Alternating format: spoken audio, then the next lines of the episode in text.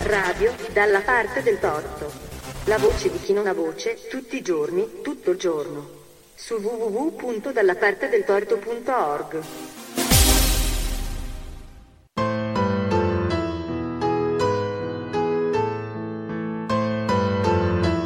Orienti d'Europa. Un programma di Andrea Griffante.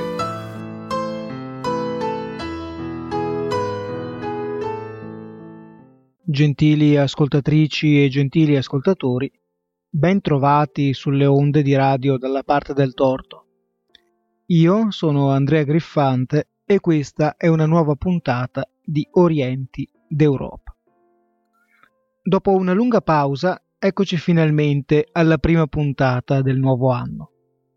Una puntata che è, diremmo così, dovuta il 27 gennaio è convenzione commemorare la liberazione del campo di concentramento di Auschwitz, avvenuta proprio in questo giorno. La nostra trasmissione odierna cercherà di contribuire, seppur parzialmente, alla riflessione e alla critica di quell'indescrivibile evento che fu lo sterminio sistematico degli ebrei e alla sua memoria. Auschwitz era, ed è tuttora una cittadina del sud della Polonia.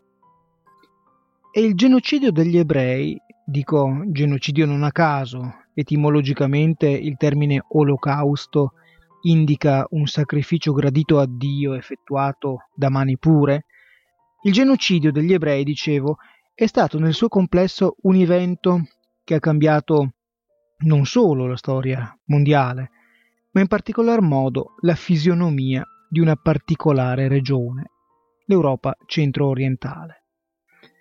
Una regione questa dove la presenza ebraica, ancora negli anni 30, si conta nell'ordine dei milioni. 3 milioni sono gli ebrei presenti nella sola Polonia, ne troviamo 150.000 circa in Lituania, più di 2 milioni e mezzo nell'Unione Sovietica, concentrati massimamente tra Ucraina e Bielorussia. E questi sono solo alcuni dei numeri che potremmo fare. E l'Europa, l'Europa centro-orientale tutta è disseminata di luoghi della memoria del genocidio. Pensiamo, giusto per riportare alla mente un caso esemplare, a Varsavia, con il suo enorme ghetto e la sua storia di strenua resistenza. Eh, tra le tante città, però, i cui volti, usando una figura ben nota al giornalismo subito posteriore al genocidio, rimangono trasfigurati dalla furia nazista, c'è anche Vilnius. Allo scoppio della guerra, Vilnius è ancora uno dei principali centri dell'ebraismo dell'Europa centro-orientale storico punto di elaborazione e propagazione dell'illuminismo ebraico, la Skalah, e del socialismo ebraico del Bund, a Vilnius vive una comunità ebraica che tra gli anni 30 e gli anni 40 sfiora il 30% dell'intera popolazione. Per quanto i processi di modernizzazione ottocenteschi abbiano utilizzato, in Lituania come altrove, l'ebreo come simbolo, come elemento simbolo dell'alterità. Ebrei, lituani e polacchi, ossia i tre gruppi nazionali di maggioranza della città e dell'area circostante, non conducono una vita a compartimenti stagni. Troviamo tentativi di collaborazione in politica, nella vita culturale, ma anche eccessi, talvolta con violenza fisica ai danni degli ebrei, seppure molto, in misura molto inferiore rispetto a quelli registrati in altre parti della Russia o della Polonia. Su questo scenario, variegato e complesso, scende la guerra.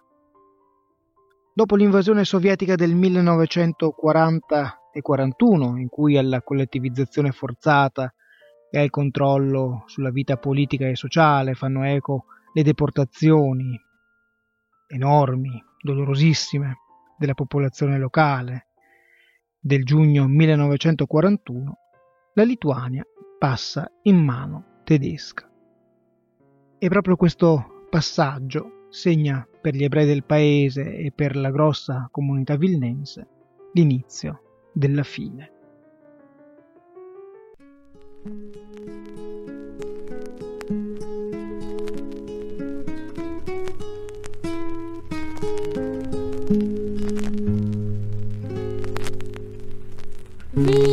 verstot fun geist und mime vil ne id schlech vertraagt wo es nur um mlen len stille viele. Stille soll des fun der na oft mo ich dich in hole heis geliebte vil ne mal Und die alte Wilner Ghetto in a nebeldicken Schein. Wilne, Wilne, unsere Heimstadt, unser Bänkschaft und Bagger. Ach, wie oft es ruft deinen Namen von mein Eugareus a Tränen. viel ner gesmach viel ner teichen viel ner welder berg ohne tor et is neuet et bringt sich noch die zeiten von amor.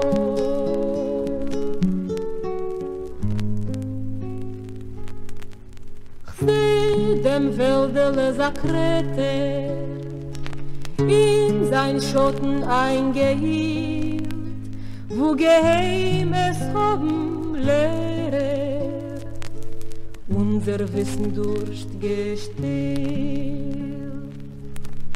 Wilne hat dem ersten Faden von der Freiheit von gewählt und die liebe Kinder ihre mit der zarten Geist ballet. Wilne, Wilne, unsere Heimstadt, unser Bänkschaft und Bagger. Ach, wie oft es ruft deinen Namen von mein Eugareus a Wilner Gesslach, Wilner Teichen, Pioneiro velho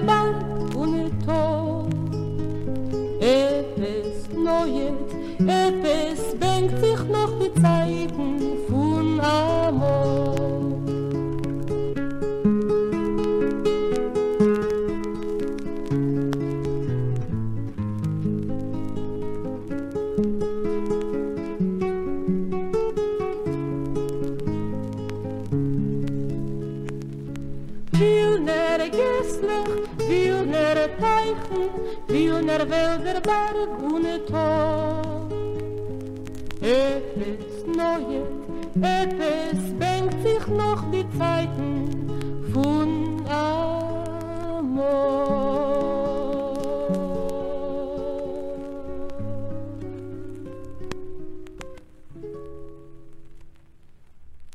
Con l'arrivo dei nazisti, anche Vilnius viene dotata di un suo ghetto. Dopo la sua creazione nel 1941, il ghetto di Vilnius arriva ad inglobare circa 57.000 ebrei. Di questi, 33.500 non vedranno l'alba del 1942. Altri 3.500 tra bambini e anziani saranno poi uccisi prima della liquidazione del ghetto nel settembre del 1943. A quasi 80 anni da quei giorni terribili, camminando per le vie belle del barocco vilnense, nessun turista digiuno di guide turistiche o di specifici interessi viene preso dalla sensazione di posare le scarpe su un lago di sangue. E questo fino a quando, trapassando nell'area in cui il ghetto sorgeva, si trova innanzi le lapidi in cui viene fatta sommaria memoria di quanto avvenuto. Ed è un po' così che accade in certi casi anche ai testimoni di quei giorni. L'immagine del vissuto rimane offuscata fintanto che un colpo di vento non ne svela le forme che riaffiorano dagli abissi della memoria. La memoria, lo sappiamo bene, non è slegata dall'uomo. La memoria ha nome, cognome, età, si sviluppa o avviluppa entro precisi spazi, si nutre di relazioni, seleziona, rifiuta, rielabora, muta sulla base del e viene riscoperta anche grazie al contesto sociale e politico in cui viene elaborata e rielaborata. Per un bambino il peso delle immagini è il peso di una vita. Per i bambini che hanno assistito al genocidio, pur non essendo ebrei, quei fatti non sono stati un fatto o un evento, ma l'assassinio di persone concrete, compagni di giochi, compagni di banco, sono stati l'annichilimento di quelle immagini calde che nelle tappe meno temperate della vita danno un senso di casa. Questo è stato anche il percorso di Igor Argamante. Un uomo sconosciuto ai più, che nato a Vilnius da madre polacca e da padre russo, migrato in Italia dopo la guerra e stabilitosi a Trieste, vive una vita lontana da qualsiasi velleità letteraria. Fino alla pensione. Fino al momento in cui raccontare diventa un bisogno impellente. E dopo un primo volume dedicato ai destini del padre, Guardia Bianca, assassinata da L'Encavede, la memoria lo riporta ai giorni del ghetto. Nasce così Gerico 1941, pubblicato nel 2010 per i tipi di Bollati Boringhieri, un libro che ripercorre con gli occhi di un bambino e la memoria stratificata di un, di un uomo di ormai 80 anni la tragedia testimoniata durante l'occupazione tedesca. Il libro di Argamante non è rimasto patrimonio della sua patria di adozione, l'Italia e qualche anno fa è stato tradotto in lituano. Questo, come potete ben capire, ha permesso di ricostituire la sua memoria a ulteriore tessera di quel densissimo costrutto che è, memo- che è la memoria del genocidio degli ebrei nel paese baltico. Ma cos'è la memoria di quest'uomo? Chi è quest'uomo? Perché racconta lui non ebreo della Vilnius ebraica. E come è inteso raccontare questa immensa tragedia agli italiani? Di questo, cari ascoltatori, ho parlato con la traduttrice del volume, Toma Gudelite. Toma Gudelite ha ottenuto il dottorato di ricerca in letterature comparate presso l'Università di Genova ha al proprio attivo svariate traduzioni dall'italiano al lituano, ultima sua fatica in ordine di tempo è la traduzione della pelle di Curzio Malaparte, ed è autrice di molti interventi sulla stampa culturale lituana e sulla stampa accademica italiana. Gentile Toma, Igor Argamante è una figura molto interessante. Ancor più che una persona reale, a me sembra eh, incarnare una rappresentazione dei labirinti della storia europea del Novecento. Argamante nasce a Vilnius nel 1928. Vilnius è una città contesa da lituani, polacchi e bielorussi. Per tutto il periodo interbellico Vilnius rimane sotto occupazione polacca. In quella città si incontrano e, per dire il vero, scontrano per secoli cattolicesimo, ortodossia e protestantesimo. Vi troviamo comunità di uniati, vi troviamo finanche musulmani e caraiti. Non da ultimo, Vilnius è uno dei maggiori centri dell'ebraismo dell'Europa orientale. In questa città Argamante nasce da madre polacca e da padre russo, una guardia bianca. In questa città Argamante cresce e ne vede la distruzione. Nel 1945 si trasferisce in una città, Trieste, che pur molto lontana richiama per storia e per composizione alla complessa intessitura della sua città natale. Chi è per lei che ha avuto la possibilità di conoscerlo, Igor Argamante. E qual è il suo rapporto con queste due città, al contempo tanto diverse e tanto simili?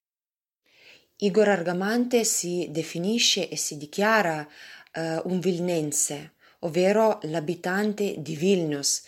Uh, lui non si considera né russo né polacco né lituano e neanche italiano, anche se in Italia poi ha vissuto la maggior parte della sua vita. Dopo la guerra nel 1945 ha migrato a Trieste e ha vissuto tutti questi anni a Trieste e successivamente uh, in Toscana, a Pisa. Quindi lui è abitante di un luogo di, di questa città, Vilnius, eh, che per lui è tinto ovviamente di, di, tanta nostalgia, di tanto sentimentalismo, anche che lui ricorda attraverso gli occhi della, dell'infanzia. E la sua identità è uh, legata a questo luogo specifico, multiculturale, pluridentitario, ebraico, bielorusso, russo, yiddish, lituano, non è ancorata a uno stato. E, ehm, io in realtà un po' li invidio questa percezione no? che, che un po' si è persa, probabilmente si è persa per sempre.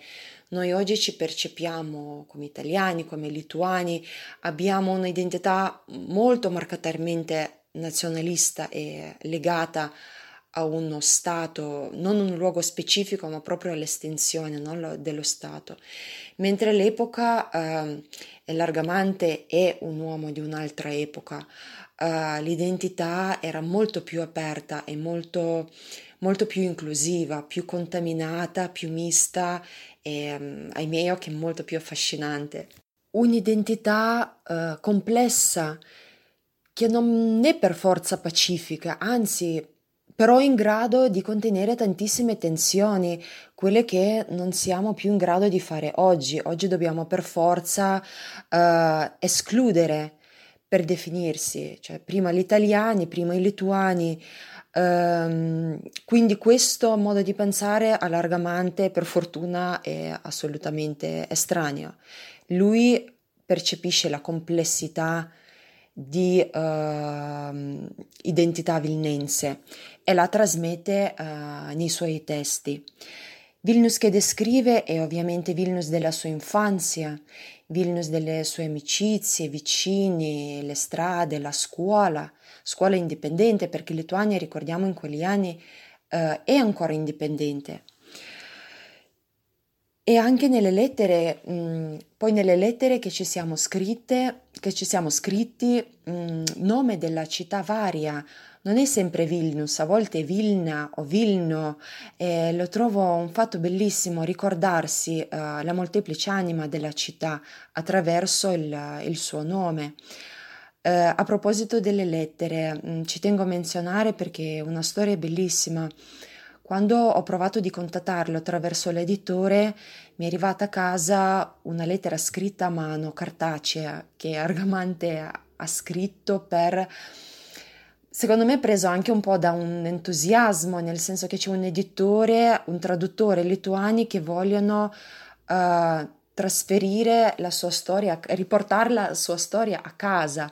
Mm, per lui è stato un fatto molto emozionante, ne era veramente felice e da lì uh, abbiamo iniziato a scriverci delle lettere cartacee, c'è stato uno scambio veramente molto bello, molto tenero, in cui lui raccontava anche delle cose molto personali, mi mandava delle foto scannerizzate della sua vecchia casa, di, di suo padre, che poi abbiamo inserito anche nel libro, eh, la foto molto sfumata, ma foto d'epoca dove suo padre lo tiene per mano durante le fiere di Casimiro, Kasuko Muge, che era un evento molto importante per tutta la città, per, per varie comunità che vivevano alla città all'epoca.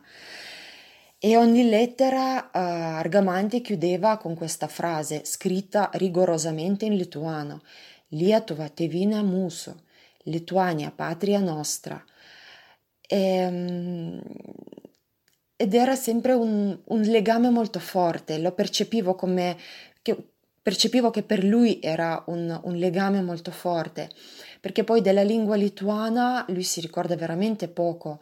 Ehm, nelle lettere a volte inseriva delle singole parole o, o alcune espressioni, eh, espressioni, magari qualche citazione di qualche canzone d'epoca, eh, ma purtroppo lingua l'ha perduta, l'ha dimenticata, come del resto ha perduto anche lo Yiddish. Lui dice di, eh, da ragazzo, che da ragazzo sapeva abbastanza bene sia il lituano sia lo Yiddish perché i suoi compagni di scuola erano lituani, ebrei, era una comunità molto più inclusiva e sua madre lo parlava molto bene entrambe le lingue e lui ci teneva sempre a sottolineare questo fatto e sottolineare il suo rimpianto per questa lingua perduta.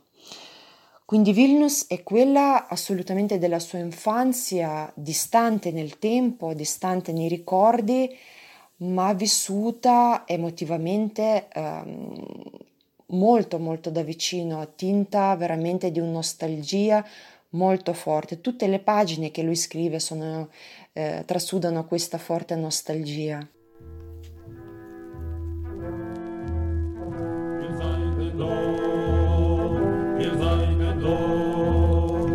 Sag nicht keinmal, als du gehst den letzten Weg, Chotsch Himmeln bleiene verstellen bläue Tag.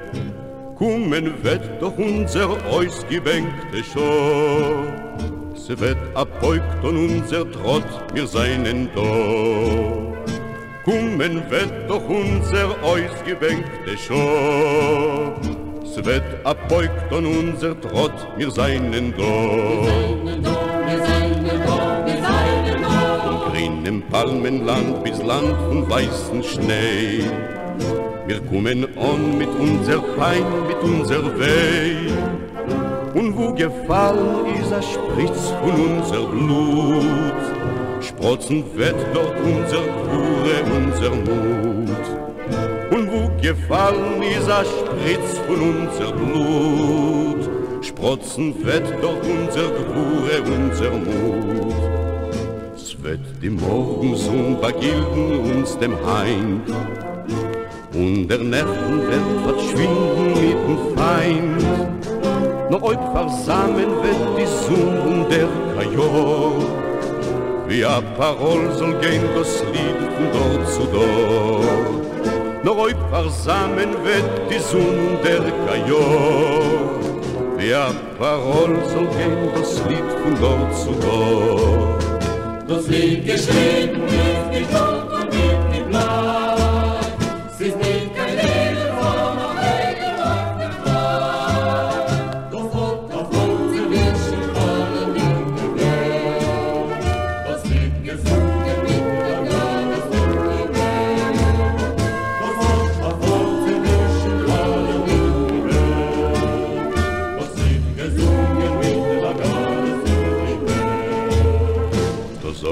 Dit keinmal als du gehst dem letzten Weg. Chotsch Himmeln bleiene verstellen bläue Tag Kummen wird doch unser ausgebäckte Schor Se wird abheugt und unser Trott wir seinen da Kummen wird doch unser ausgebäckte Schor Se wird abheugt und unser Trott wir seinen da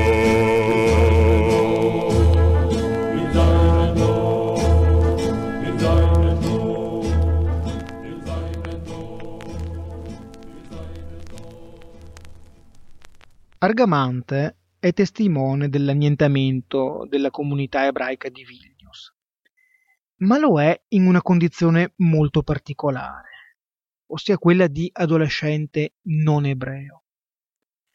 Cosa significa, Toma, per Argamante la Shoah? Credo che Argamante mm, scopre e affronta il tema dell'olocausto in due momenti diversi.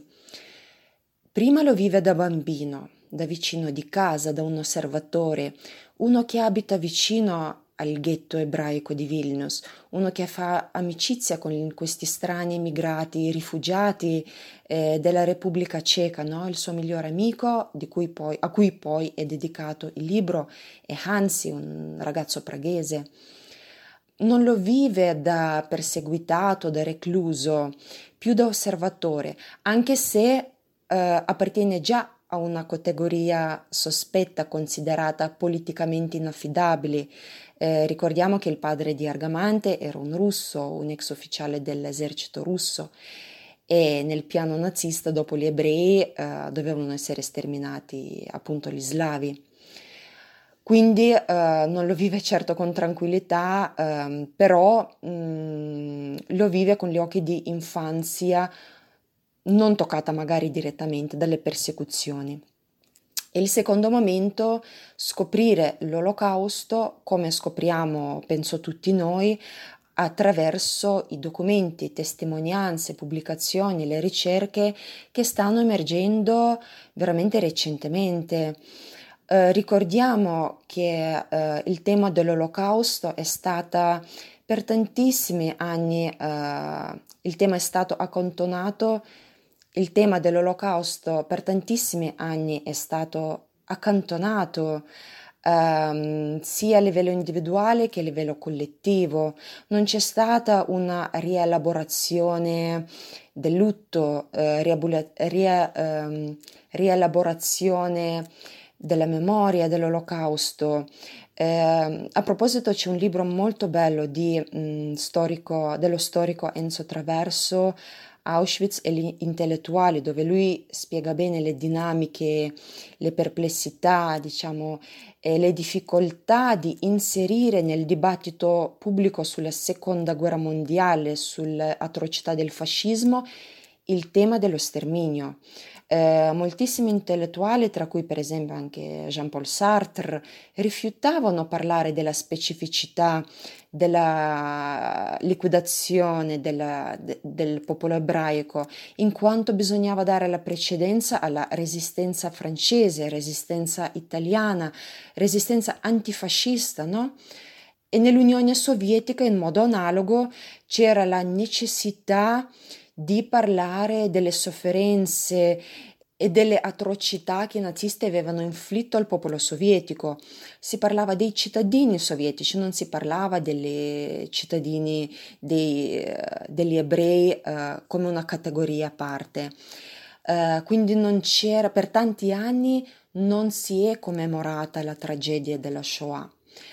Inoltre credo che Argamante scopre l'olocausto in Italia, cioè in Occidente, ehm, perché ricordiamo che in Occidente il dibattito si è aperto prima rispetto all'Unione Sovietica. Verso gli anni 70 forse eh, c'è stata una grande spinta anche grazie al documentario, il famoso documentario di Lanzmann, Shoah, eh, che raccoglie le testimonianze sia dei, degli sopravvissuti sia dei nazisti stessi. Dal libro di Argamante si sente molto che ci sono inserite nel, libri, nel suo libro ci sono inserite varie testimonianze e anche echi di altri libri che lui probabilmente ha letto in questi anni.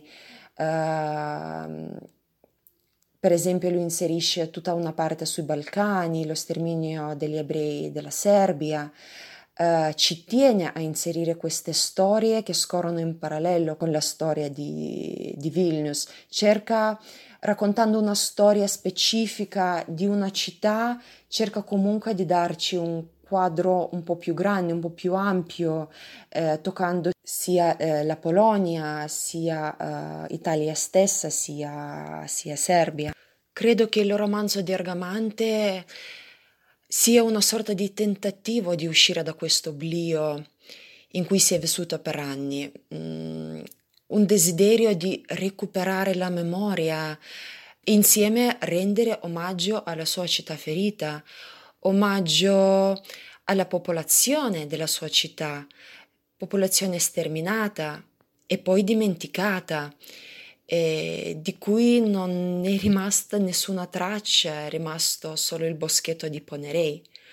Penso che il romanzo, eh, questo romanzo Gerico, che è molto autobiografico, ma anche un romanzo che cerca di dare un po' eh, il senso di, dimensioni dell'olocausto in Europa. Non a caso Argamante inserisce la parte, la parte sulla Serbia, sui Balcani, eh, la Polonia e molte altre storie che sembrano non centrare molto con, con la storia specifica del ghetto di Vilna sia un tentativo di uh, ricucire uh, i pezzi mancanti, pezzi che si sono un po' perduti e si sono scomposti no, con il tempo. L'infanzia e la giovinezza hanno loro specifici vocabolari.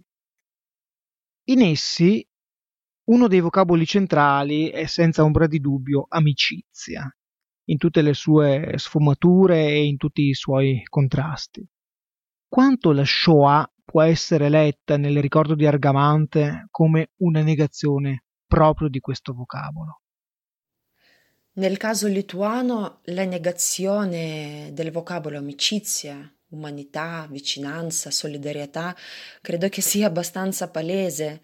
Se pensiamo che, uh, come la storia della Lituania, no? della, della popolazione ebraica nel territorio lituano, cioè c'è stata una convivenza per secoli tra i lituani, polacchi, bielorussi, ebrei, eh, anche i tedeschi, eccetera, ucraini, eh, gente che ha vissuto per anni insieme uno accanto all'altro. Vilnius per definizione è una città mista e pluriidentitaria. E un tratto tutto questo sparisce, si rompe è stupefacente davvero, mm, è difficile pensare che i lituani diventano antisemiti in giro di due giorni, arrivano i tedeschi e noi diventiamo appunto in bianco ostili ai nostri vicini di casa ebrei.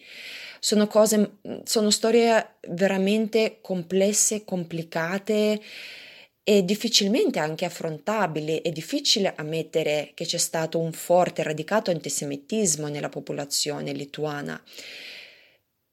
Ma è stato così, eh, altrimenti è difficile spiegare la, mh, mm, il collaborazionismo di massa, eh, lo sterminio totale della popolazione ebraica in Lituania.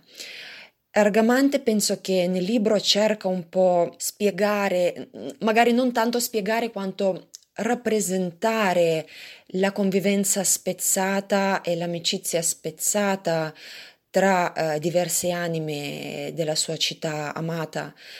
Um, I ragazzi giocavano insieme, andavano a scuola insieme, imparavano lingua lituana, i, leggevano i poeti lituani o polacco-lituani insieme.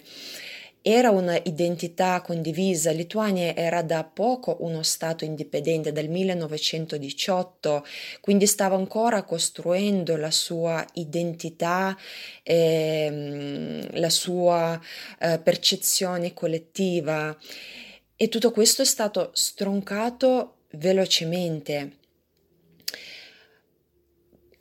Lituani Ehm, durante l'Olocausto eh, i lituani sono stati sì osservatori, diciamo, della, della tragedia della Shoah, ma lo sono stati osservatori un po' indifferenti, distaccati.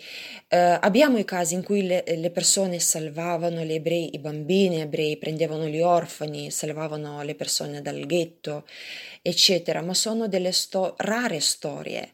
Ehm, non sono molte storie del, diciamo dei salvatori della, degli ebrei dello sterminio. Eh, e dall'altra parte abbiamo coinvolgimento dell'amministrazione locale, coinvolgimento dell'esercito lituano, coinvolgimento dei volontari, eh, le persone che andavano a sparare agli ebrei nei boschetti o anche nelle alcuni casi piazze delle città come è successo a Jagare eh, erano i lituani volontari che entravano nel servizio della polizia lituana. Eh, tutto questo tutto questo spiega molto bene lo studioso tedesco Christoph Dickmann, eh, che ha scritto diversi, diversi, libri, diversi studi sull'olocausto lituano e la specificità, diciamo, della, dello sterminio nell'Europa dell'Est e Europa centrale e lui solleva molti dubbi sul fatto come i lituani eh, hanno vissuto tre anni di occupazione tedesca, perché effettivamente noi non abbiamo molte testimonianze sulla percezione degli non ebrei che hanno vissuto accanto al ghetto. Eh, comunque il ghetto andava amministrato, bisognava fornire l'acqua, l'elettricità, il gas, eh, moltissimi servizi e ricordiamo che il ghetto di Vilnius è durato eh, per più di due anni, cioè per due anni la popolazione lituana eh, e altra ha vissuto accanto al ghetto. Come l'hanno percepito? Come hanno visto? Questa esclusione di una parte della popolazione del, del, diciamo nella, nella, vita sociale eh, della città. Sono tutte domande ancora aperte e, e, le ricerche ancora in corso. È per questo che il libro di Argamante è così prezioso, perché lui cerca a recuperare questo pezzo mancante della diciamo narrazione collettiva della Shoah.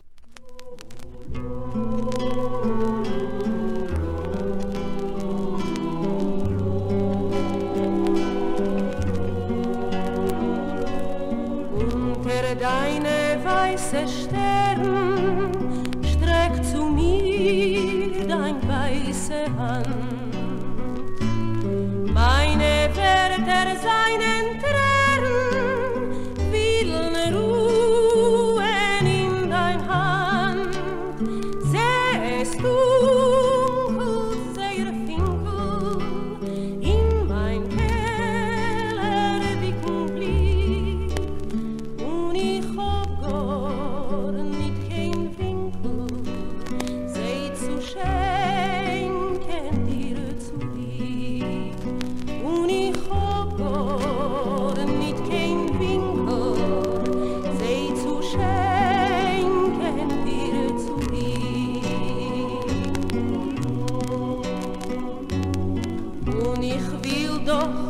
nadie trae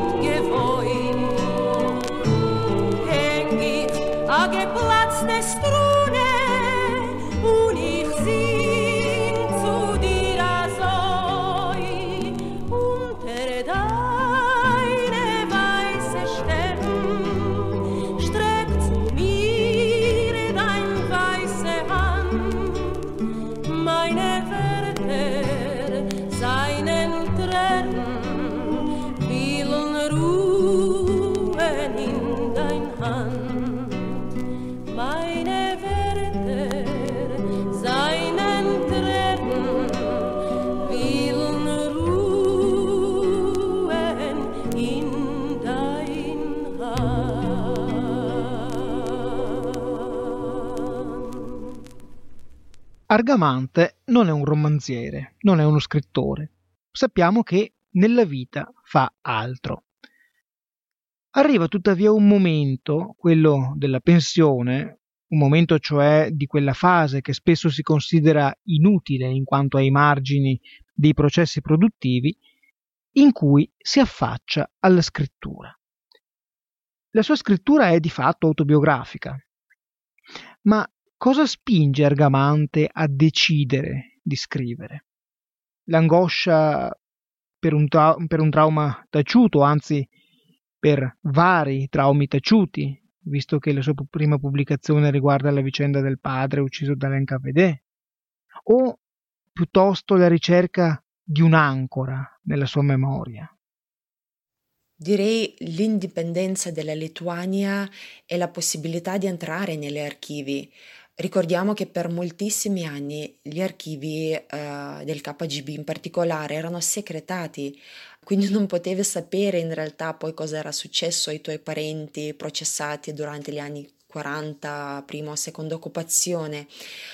Argamante a prima possibilità torna a Vilnius e va a vedere dossier di suo padre scrivendo poi il libro uh, Morte da cani, dove ricostruisce tutta la storia complessa del processo subito uh, della deportazione e fucilazione.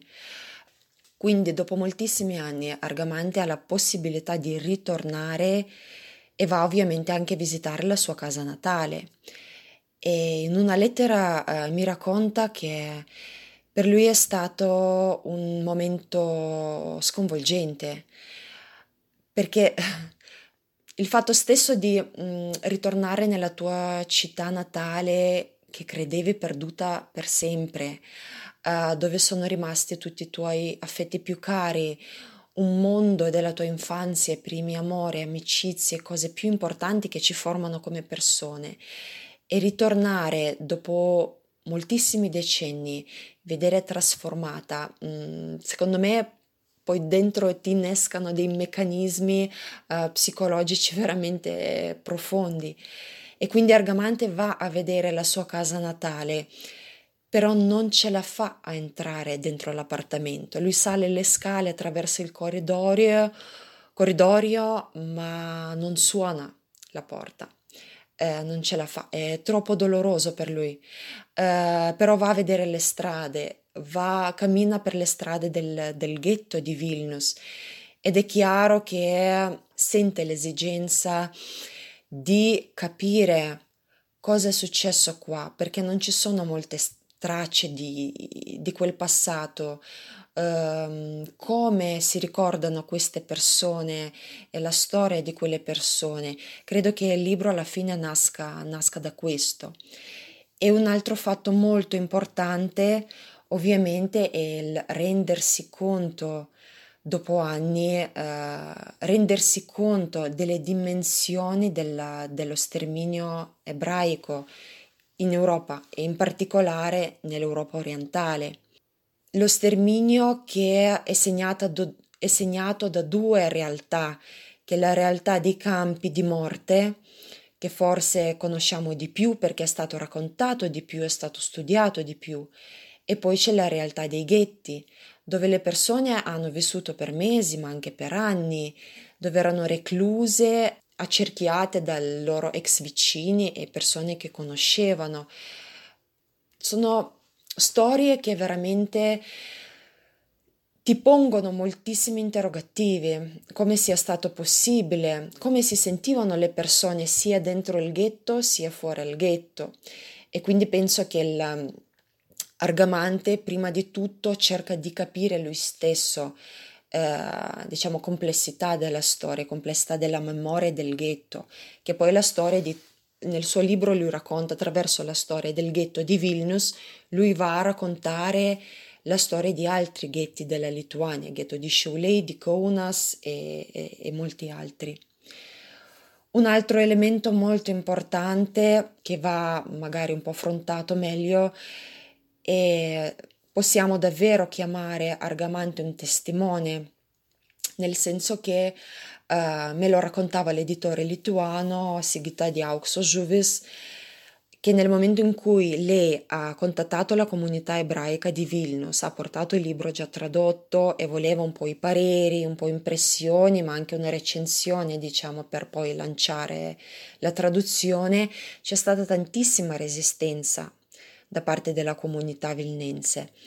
Perché Argamante non è ebreo, lui è comunque uno uno esterno, una figura che non appartiene a quella storia, secondo il loro punto di vista, no? E qua si scontra davvero, eh, diciamo, quello che possiamo definire il testimone diretto e quello che possiamo magari definire piuttosto un osservatore. C'è questa tendenza protezionistica, no? Di uh, preservare le narrazioni della Shoah esclusivamente ai testimoni diretti della Shoah, ma questo è un tema veramente enorme e, e molto delicato. Io tuttavia vorrei dare il merito a Argamante che lui comunque si pone nei panni di un testimone perché abbiamo troppe poche narrazioni di quello che è successo in quegli anni.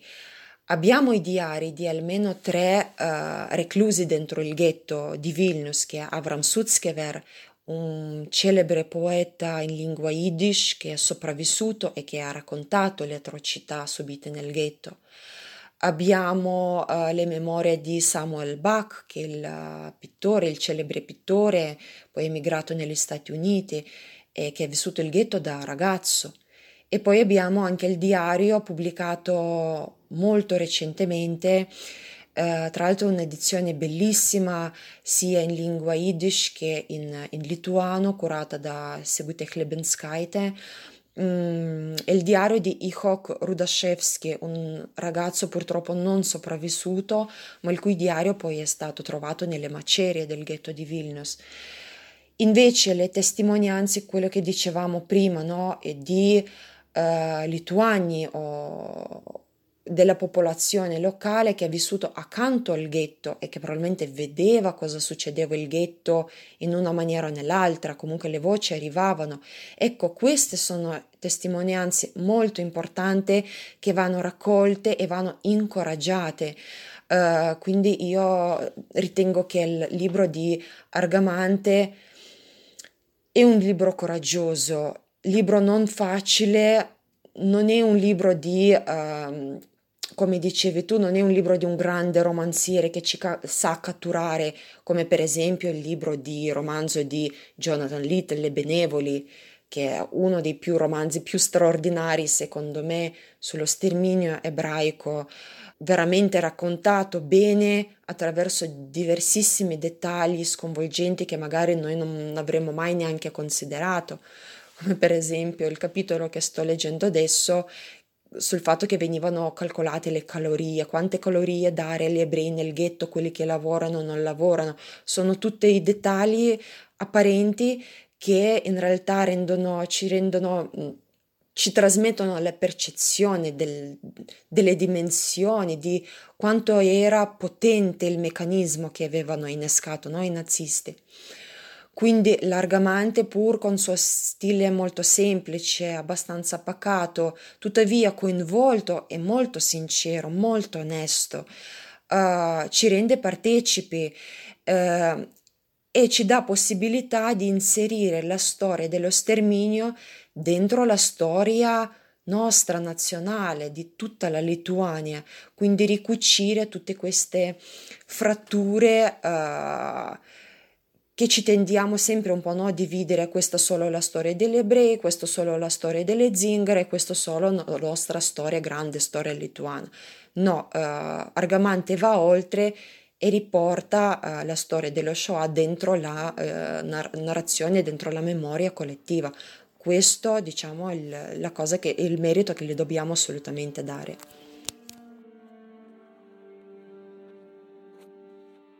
E anche per questa puntata cari ascoltatori, è tutto.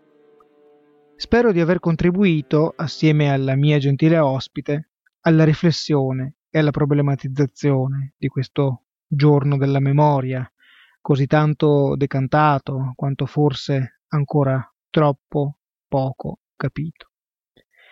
Ricordo che per qualsiasi proposta, critica o informazione potete contattarci all'indirizzo email orienteorienti chiocciola gmail.com ripeto orienteorienti chiocciola gmail.com a tra due settimane